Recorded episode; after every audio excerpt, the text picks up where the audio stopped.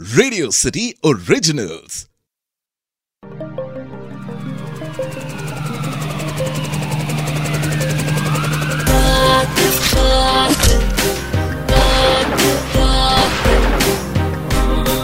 He's a serial killer. He's a serial killer. Qatil, a saga of serial killers. ये कहानी एक ऐसे शख्स की है, जिसका दिमाग छुरी की तरह धारदार था। एक ऐसा शख्स, जिसे अगर बोलने दिया जाए तो वो किसी को भी फुसला सकता था। इस शख्स के कुकर्मों की वजह से कोई उसे द सर्पेंट कहता तो कोई उसे द बिकिनी किलर कहता। यह कहानी है क्रिमिनल चार्ल्स शोबराज की। चार्ल्स शोभराज का असली नाम था। होटचंद भवनानी गुरुमुख शोभराज। इस कहानी की शुरुआत होती है 6 अप्रैल 1944 को।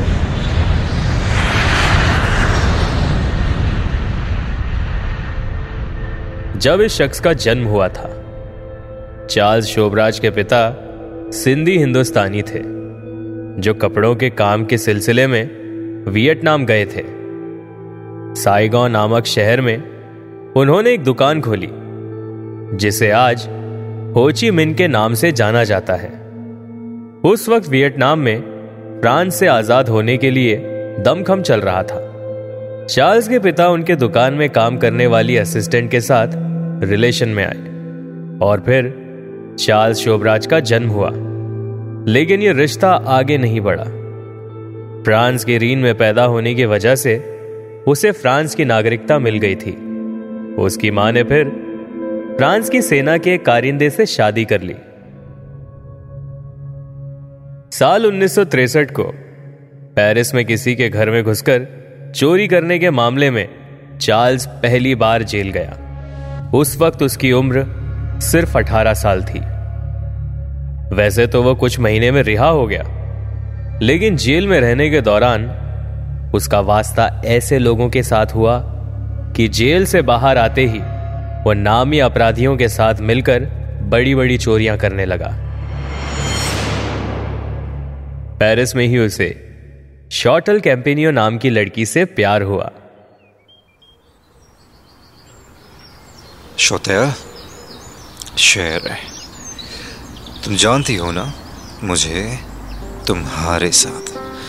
वक्त बिताना बहुत अच्छा लगता है। तुम्हारा वक्त अच्छा बीते इसलिए तो मैं यहाँ आई हूँ।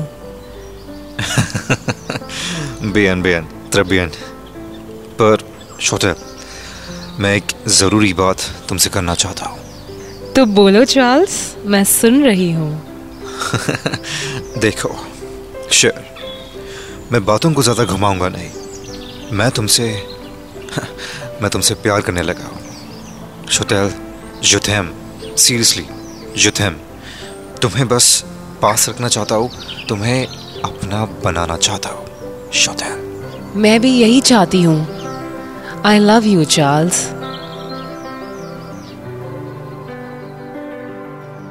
Charles जब पार्क में शॉटल को प्रपोज करने के बाद बाहर निकला तो उसे पुलिस ने पकड़ लिया। क्योंकि वो जिस बाइक से आया था वो बाइक दो दिन पहले ही चोरी हो गई थी।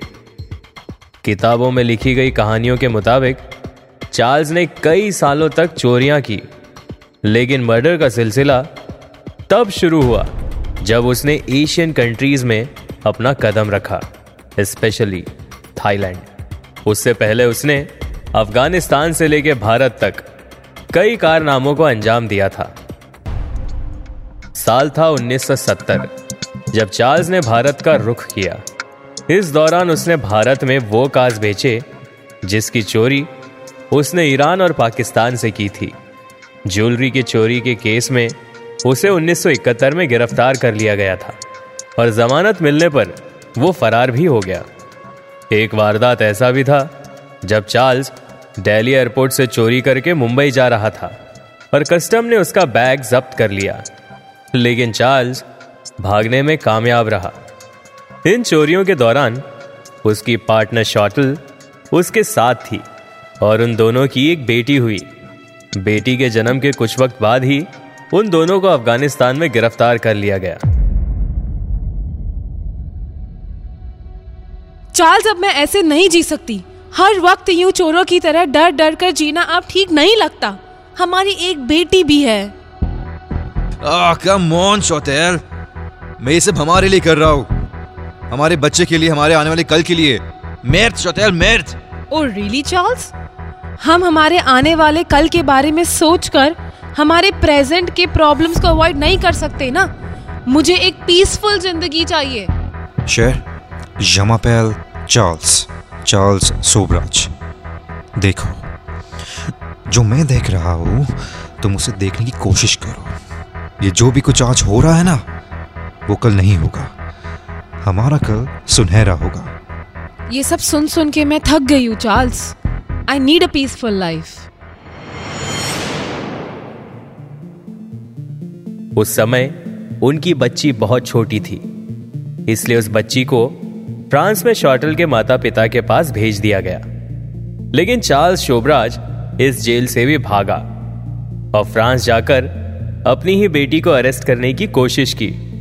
जब शॉटल को जेल से रिहा किया गया तो वो चार्ल्स की पहुँच से दूर अमेरिका चली गई। भारत में रहने के दौरान उसकी मुलाकात एक French Canadian nurse, Marie Andrée Leclerc से हुई, जो भारत घूमने आई थी और आगे चलकर वो चार्ल्स की गर्लफ्रेंड बन गई। 1975 में वो मारी और उसका एक साथी अजय चौधरी के साथ बैंकॉक पहुँचा।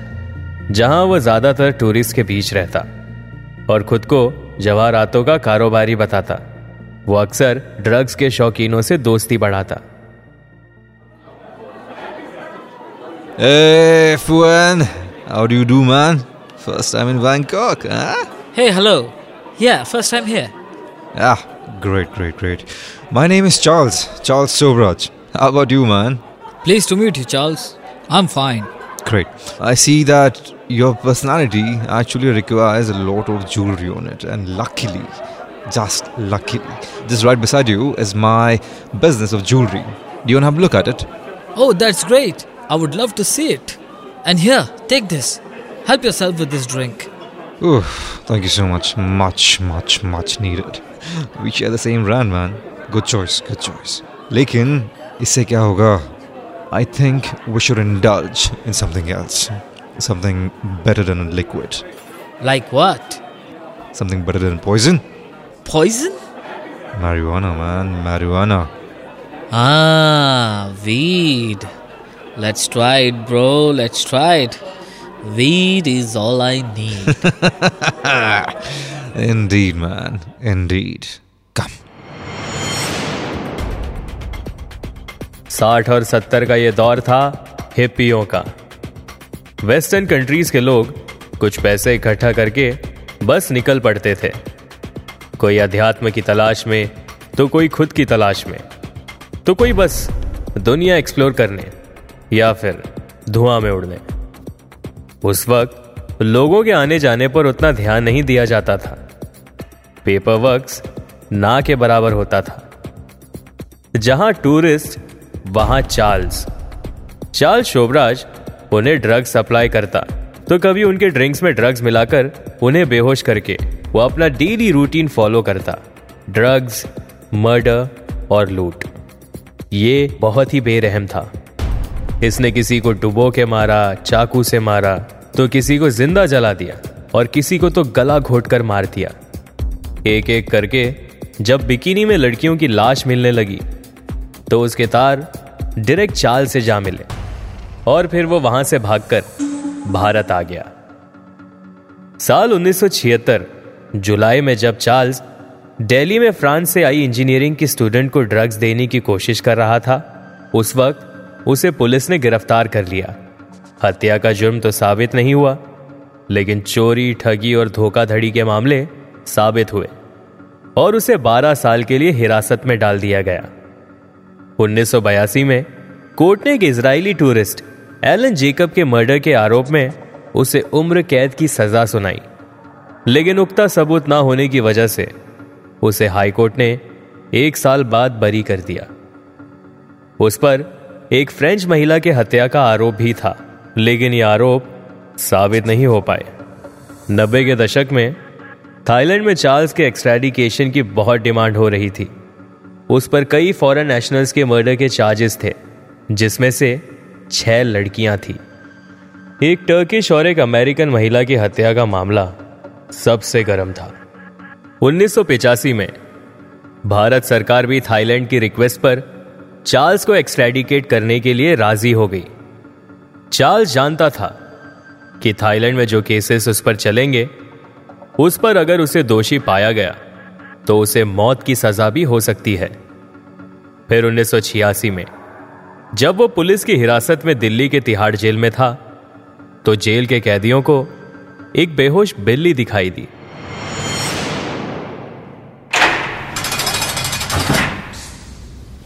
ए छोरे ये बिल्ली ने क्या हो गया? पता नहीं यार काफ़ी देर से यहाँ पे सो रही है। लगता है कुछ खा लिया होगा। सो रही है? बावड़ा हो गया क्या तू? ये सोना रही है। लगता है इसकी तबीयत खराब है। हाँ। क्या हो गया इसे? मनने लागे कि ये बेहोश है। कुछ खिला के लाता हूँ इसे। हाँ हाँ। ले जाओ ले जाओ ले जाओ।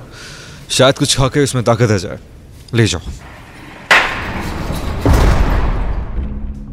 वहाँ से गुजरने वाले एक कर्मचारी की नज़र उस बिल्ली पर पड़ी और उसने उसकी देखभाल की। तीन चार दिन में वो बिल्ली पूरी तरह से ठीक हो गई। और फिर वो चलने लग गई। किसी ने भी इस बात पर ज़्यादा गौर नहीं किया। एक रात चार्ल्स ने अपने बर्थडे पार्टी के मौके पर जेल के गार्ड्स और आसपास के कैदियों को दावत दी। उसने उनके खाने और पीने की चीज़ों में ड्रग्स मिला दिया था, जिससे वो लोग अनकॉन्शियस हो गए। और फिर तिहार जेल के दरवाजे पर फ़ोटो खींचकर वो भाग गया। दरअसल वो जो बिल्ली थी उस पर चार्ल्स शोभराज टेस्ट कर रहा था कि ड्रग्स का कितना डोज देना सही होगा, क्योंकि ज़्यादा संख्या होने पर ईरान जाते हुए एक पाकिस्तानी टैक्सी ड्राइवर की मौत हो गई थी। तिहाड़ जेल से भागना एक बहुत बड़ी बात थी। देश विदेश के अखबारों तक में एडिटोरियल्स लिखे जाने लगे। देश भर में पुलिस चार्ल्स को ढूंढ रही थी। लेकिन पुलिस ने तीन हफ़्ते बाद ही गोवा के पंजिम में, ओकारियो रेस्टोरेंट में उसे ढूंढ निकाला। यह होटल हिप्पियों के बीच बहुत फ़ेमस था।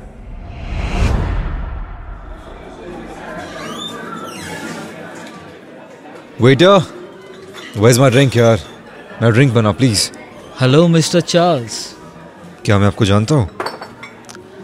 वो तो मुझे नहीं पता पर मैं तुम्हें अच्छे से जानता हूँ। अच्छा। वो कैसे? सुना है आपका जवाहरातों का बहुत बड़ा कारोबार है। सुना तो तुमने बिल्कुल ठीक है पर मैं यहाँ कोई काम की बात करना नहीं चाहता। प्लीज़ थैंक यू ठीक है चार्ल साहब पर एक बात और सुनी है मैंने आपके बारे में। वो क्या? सुना है तुम्हारे पास जो जवाहरात देखने आते थे वो फिर दुनिया नहीं देख पाते थे। क्या मतलब है तुम्हारा? Your under arrest Charles Sobhraj ए अच्छो छोड़ो मुझे। नहीं अब मैं तुम्हें नहीं भागने दूँगा। लिसन जाने दो मुझे। जाने दो। बहुत भाग लिए चार्ल्स लेकिन अब और नहीं। उस वक्त इंस्पेक्टर के पास हथकड़ी नहीं थी तो वेटर से रस्सी मांगी उसके हाथ बांधे और चार्ल्स को जीप के पीछे लिटाकर दो पुलिस वालों को उसके ऊपर बिठा दिया। इस 11 घंटे के दौरान मुंबई पहुँचने तक उसे वैसी ही हालत में लाया गया, क्योंकि पुलिस को डर था कि वो कहीं फिर से ना भाग जाए। दोबारा पकड़े जाने पर फिर अदालती कार्रवाई शुरू हुई। उसकी सजा दस साल और बढ़ गई, और इस तरह वो उन्नीस सौ सत्तानवे तक जेल में रहा। उस वक्त तक थाईलैंड में उसके पकड़े जाने और केस चलने का मामला ठंडा हो चुका था। कहते हैं कि चार्ल्स 1986 में तिहाड़ जेल से भागा ही इसलिए था, ताकि उसे थाईलैंड ना भेजा जाए, और उसे पता था कि दोबारा पकड़े जाने पर उसे जेल से भागने की भी सजा मिलेगी। थाईलैंड का कानून भी कुछ ऐसा है कि केस के रजिस्ट्रेशन के 20 साल बाद उसकी पनिशमेंट के प्रोविजंस उतने धारदार नहीं होते। उन्नीस सौ सतानवे में जेल से रिहा होने के बाद 2003 में वो फिर से नेपाल गया, जहाँ उस पर दो हत्याओं के आरोप लगे हुए थे। वो मीडिया वालों से कहता कि वो वहाँ हैंडीक्राफ्ट्स और शॉल के बिज़नेस के लिए आया है, लेकिन इस बार उसे फिर गिरफ़्तार किया जाता है। उस गुना के लिए, जो उसने 28 साल पहले, दिसंबर 1975 में, एक अमेरिकन बैकपैकर कॉनवे जो ब्रॉन्जिक और कैनेडियन बैकपैकर लॉरेंट कैरियर को मारकर किया था। उस पर फेक पासपोर्ट के ज़रिए ट्रैवल करने के आरोप भी लगे थे। 2004 में चार्ल्स को ब्रॉन्जिक की हत्या के आरोप में उम्र कैद की सजा सुनाई गई। चार्ल्स ने इसके खिलाफ अपील की और जुलाई 2010 में सुप्रीम कोर्ट ने अपील खारिज कर दी। 2014 में कैनेडियन बैकपैकर लॉरेंट कैरियर के हत्या के आरोप में भी उसे उम्र कैद की सजा सुनाई गई। नेपाल में उम्र कैद की सजा 20 साल होती है। साल 2008 में जब वो एक हत्या की सजा काट रहा था और उस पर दूसरे हत्या का मुकदमा चल रहा था, तब चार्ल्स ने 21 साल की निहिता बिस्वास से शादी की और निहिता चार्ल्स की वकील शकुंतला थापा की बेटी थी। और इन दोनों ने जेल में ही शादी कर ली थी। जस्टिस तिलक श्रेष्ठ और जस्टिस सपना प्रधान मल्ला ने नेपाल के एक सुप्रीम कोर्ट में चार्ल्स की उम्र और सेहत को मद्देनजर रखते हुए चार्ल्स को रिहा कर दिया। कोर्ट ने यह भी फैसला सुनाया कि 15 दिन के अंदर ही उसे फ्रांस एक्सट्रेडिकेट किया जाए। एक्सट्रेडिकेशन डिपार्टमेंट ने कहा कि उनके पास एडिक्वेट अरेंजमेंट्स नहीं है। इस वजह से चार्ल्स शोभराज को 23 दिसंबर 2022 को रिहा कर दिया गया। तो ये थी सीरियल किलर चार्ल शोभराज की कहानी। आप सुन रहे थे कातिल, a saga of serial killers, only on radio city.